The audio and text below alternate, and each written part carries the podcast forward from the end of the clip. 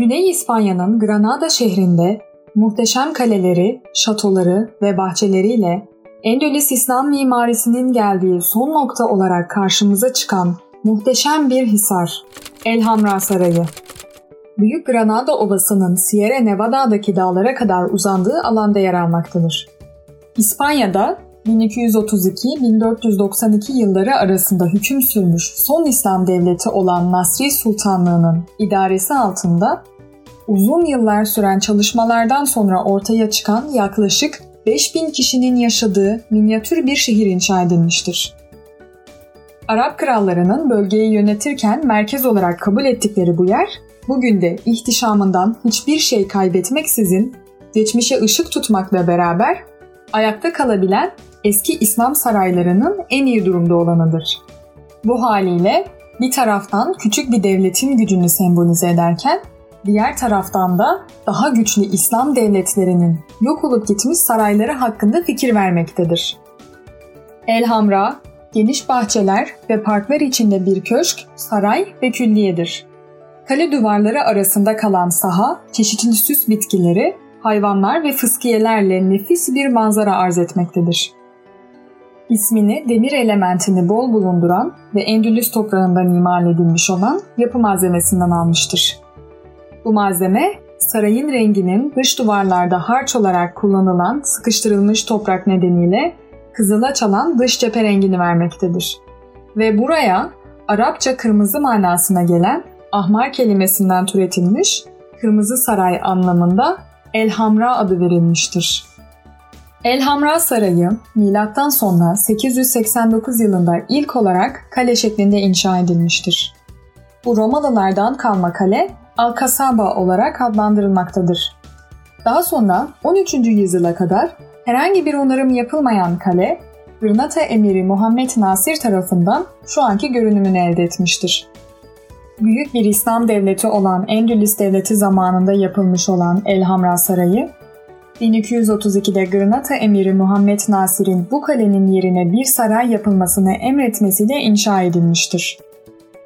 1237'ye kadar gözlemevi olarak kullanılmıştır. Muhammed Nasir'in soyundan gelen hükümdarlar yeni eklemelerle camiler, bahçeler, yönetim ofisleri ve evlerle sarayı genişletip tam bir şehir haline getirmişlerdir. 1942'de ise şehir, Kraliçe 1. Isabella ve Kral Ferdinand'a savaşılmadan teslim edilmiş ve Granada Emirliği Devleti yıkılmıştır. Çatışma olmaksızın teslim edilmesi sayesinde saray bugüne dek bozulmadan gelebilmiştir. Kral ve kraliçe de Katolik kültürü ve sanatını yansıtan bir yapılaşmayı devam ettirmişlerdir. Hristiyan hakimiyetine geçtikten sonra kale içerisinde Hristiyan motifleri ve Rönesans mimarisi izlerine de rastlanmıştır.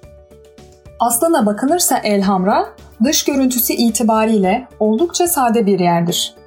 Fakat iç kısımlara doğru ilerledikçe İslam sanatlarının birikiminin muazzam süslemecilik örnekleriyle karşılaşılır.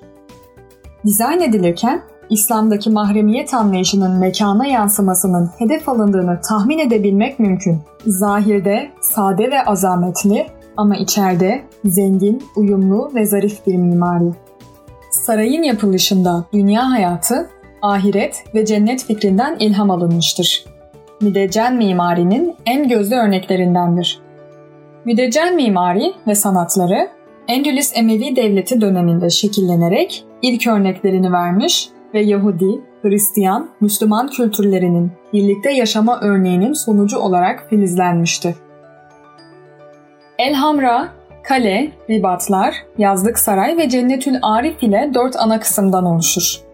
Girifit bir yapıya sahip olan Elhamra Sarayı, birbiriyle bağlantılı sayısız odalar ve salonlar, bu mekanların arasında yer alan avlular, ferahlatıcı yeşil alanlar, fıskiyeli havuzlar, akar çeşmeler ve bahçelerden ibarettir.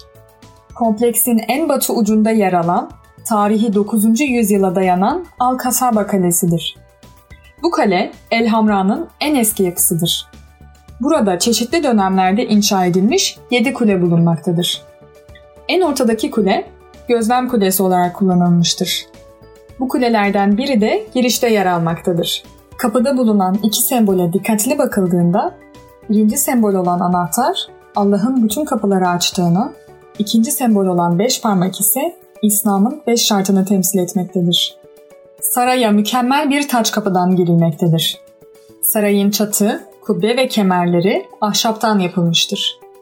Duvarları ve kemerleri örten süslemeler için kullanılan ana malzemeyi alçının teşkil etmesi ve bu maddenin çabuk bozulması sebebiyle zaman içerisinde birçok kısmın onarılmış veya tamamen değiştirilmiş olduğunu kabul etmek gerek.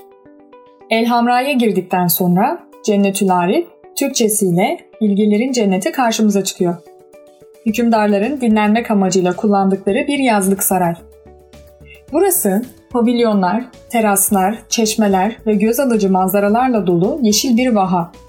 Aslında 13. yüzyılda yapımına başlanan bahçeler zaman içinde büyük ölçüde değişmiş ama şu anki halleri de 19-20. yüzyıldan kalma.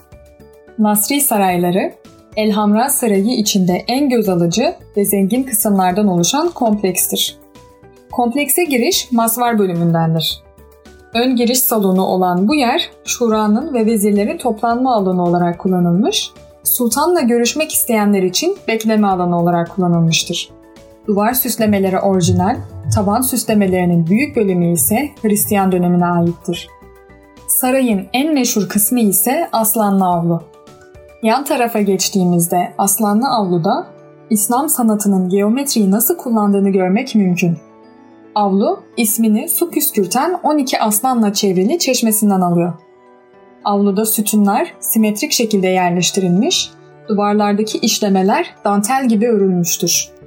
Avlunun güneyinde Beni Serak Divanhanesi bulunmaktadır. Beni Serak Divanhanesi'nin üstünü örten kubbe, eteklerindeki 16 küçük pencereden giren ve petek biçimi mukarnaslı tezyinat üzerinde göz kamaştıracak yansımalar yapan gün ışığıyla aydınlatılmıştır.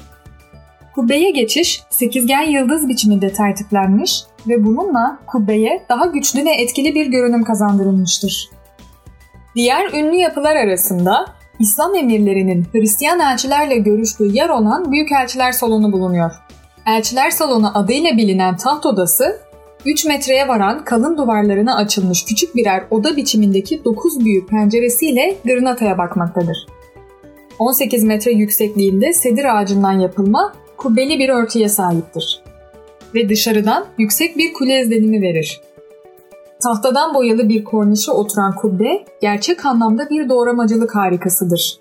Ve üzerindeki Mülk suresinde geçen 7 kat sema ibaresinden ilham alınarak dizayn edildiği izlenimi vermektedir. Oymalı ve boyalı ahşap kubbenin altındaki mekanın zemini ve duvar kaplamaları mor, yeşil ve turuncunun hakim olduğu bir renk cümbüşü içindedir. Tezyinatta görülen altın yaldız, sırlı çini ve kırmızı, mavi, sarı gibi sembolik değeri bulunan renklerde boyanmış sutukoyla sağlanan ihtişam göz kamaştırıcıdır. Süslemelerin esasını zengin bitkisel motifler teşkil etmekle birlikte bunlarla ustaca kaynaştırılan hat sanatı unsurları da dikkat çekecek boyuttadır. Bu göz alıcı tezyinat arasında kabartma kemerleri, sığın işlerin ve sıkça görülen armaların da önemli bir yeri vardır. Ayrıca Nasri saraylarının yanında Elhamra Sarayı ile uyuşmayan 5. Carlos'un sarayı bulunuyor. 1526 yazını Granada'da geçiren 5. Carlos'un burayı çok sevip Granada'ya taşınmaya karar vermesi üzerine kendine bir saray yaptırır. Hem dönemin imkanları ile donatılmış bir saray hem de Elhamra'nın heybetinden yararlanmak istediği için sarayını Elhamra kompleksine ekleme olarak yaptırır. Rönesans döneminde yapılmış olan saray dikdörtgen olmasına rağmen bahçesi daireseldir ve yarım kalmış Rönesans üslubuna rağmen görkemlidir. Arap sultanlarına yüzyıllar boyunca ev olmuş bu saray, dünyada en çok ziyaret edilen anıtlardan biri.